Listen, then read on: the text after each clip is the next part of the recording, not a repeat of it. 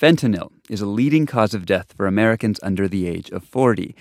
But even when people survive, opioid addiction is breaking up families as parents lose custody of their children. And that means a lot of kids around the country are growing up without their biological parents because of the opioid crisis. Children like Mazzy Walker, a nine year old living on a farm near Tahlequah, Oklahoma, capital of the Cherokee Nation. Cows are walking, turkeys, a dog. I don't know what. Mazzy and her younger brother Ransom are Cherokee, and they were adopted by Gary Walker, who is also Cherokee, and his wife Cassie Walker. The children's biological parents had gotten caught up in opioid addiction.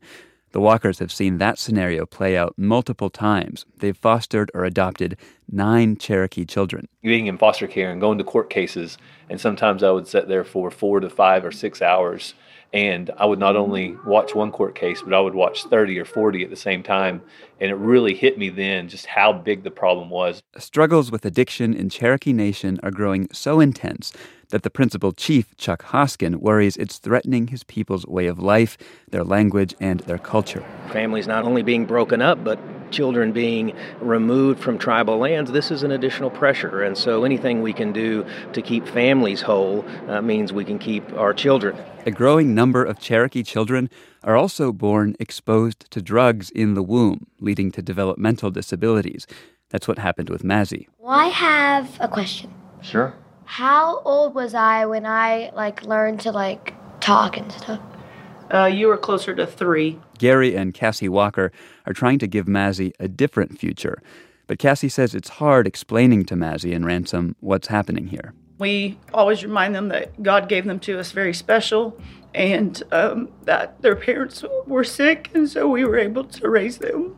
There is mothers out there that did lose their child, and I was able to become their mother. So it's just a lot of emotions. Consider this the opioid crisis and overdose deaths have had a devastating and disproportionate impact on Native American communities, including the Cherokee Nation. But with medical help and therapy provided in part by their tribe, Mazzy and Ransom Walker are doing well. Their parents say they're thriving. And the community is fighting back, trying to help more Cherokee heal. We hear how after the break.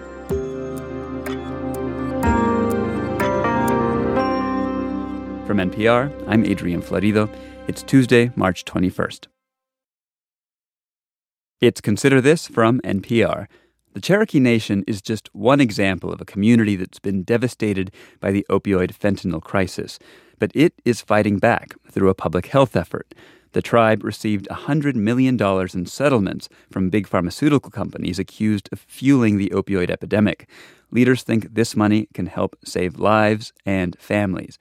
NPR's Brian Mann traveled to Tahlequah, Oklahoma to see how the Cherokee Nation is putting that money to use. When Brenda Barnett was pregnant with her son, Ryan, she says the Cherokee reservation around Tahlequah, Oklahoma was flooded with pain pills. Her Cherokee family had already been scarred by her brother's long addiction to opioids. At that time, I, I was thinking, I can't go through what my mom went through. I can't do it. I was terrified. That was one of the biggest fears I had in raising a child. And it happened.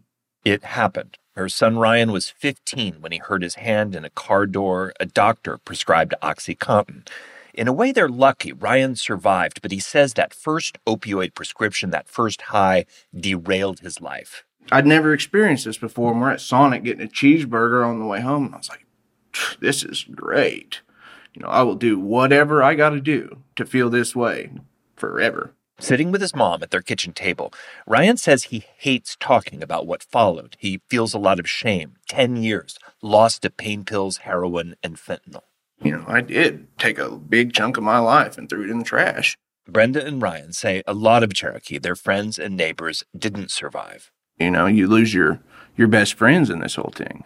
If they're alive, they're in prison for the most part.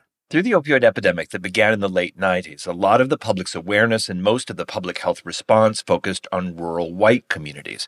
But new studies and prescription drug distribution data released as part of opioid lawsuits show Native American towns like Tahlequah were also swamped with pain pills.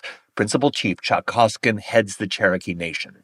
I'm completely convinced that the industry uh, bears responsibility because of the number of pills that were dumped onto the reservation. And that's not an accident. That's because there was profit to be gained.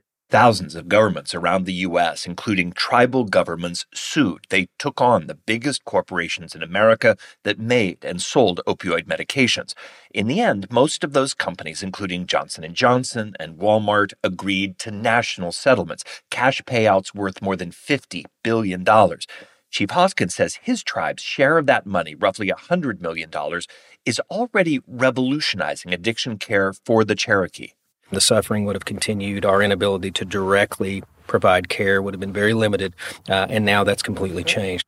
Three, two, one. The next big project is a state of the art inpatient recovery center planned for Tahlequah, capital of the Cherokee Nation. The ceremony unveiling the project is packed with tribal leaders and Cherokee families who've lost loved ones or struggled with addiction. That's where I met Jennifer Pena Lassiter, a Cherokee addicted to pain pills and heroin for 11 years.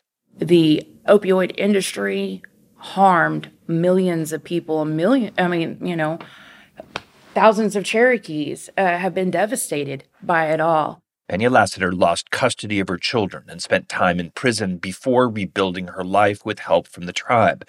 She says these new facilities and programs will help more people heal faster. I believe that the Cherokee Nation is is doing right by this money that they got from the settle uh, settlement. There's already a new harm reduction clinic here. The tribal hospital now offers buprenorphine, a medication that helps people with opioid addiction avoid relapses. Roughly 400 Cherokee are getting that treatment.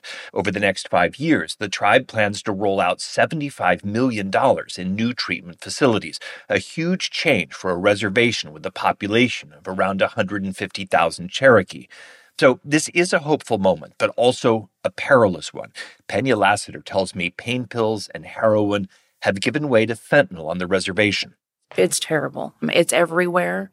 There are people dying here all the time. If I go into a gas station at any time, somebody could be, you know, dead in the bathroom. Fentanyl is now a leading cause of death for Americans under the age of 40. Research funded by the Centers for Disease Control and Prevention found the biggest spike in fatal overdoses among Native Americans. A sharp increase in the last two years, and even sharper in the last year. Sam Bradshaw is Cherokee and heads the tribe's addiction prevention program. A lot of the kids are experimenting with drugs that they don't know what's in them, and so fentanyl's mixed up in pills they're taking. Part of this settlement money will go to create more targeted, culturally appropriate messages to warn and guide young Cherokee.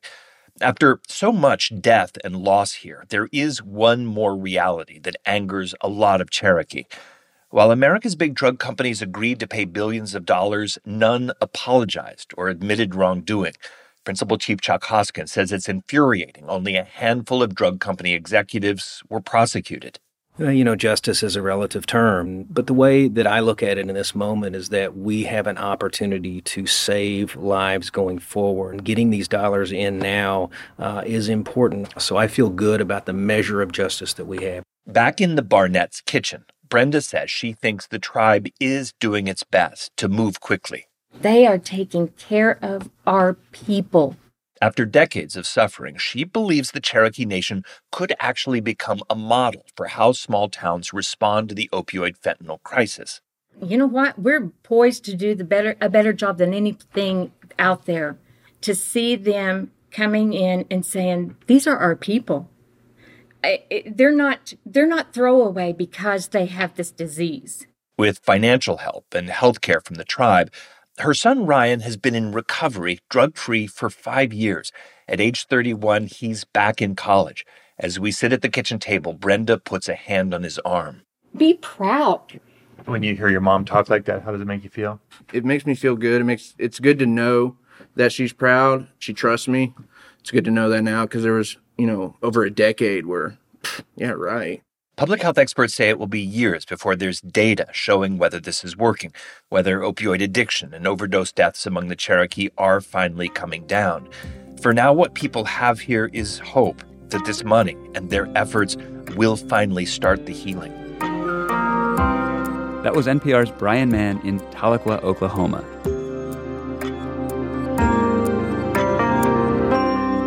It's Consider This from NPR. I'm Adrian Florido.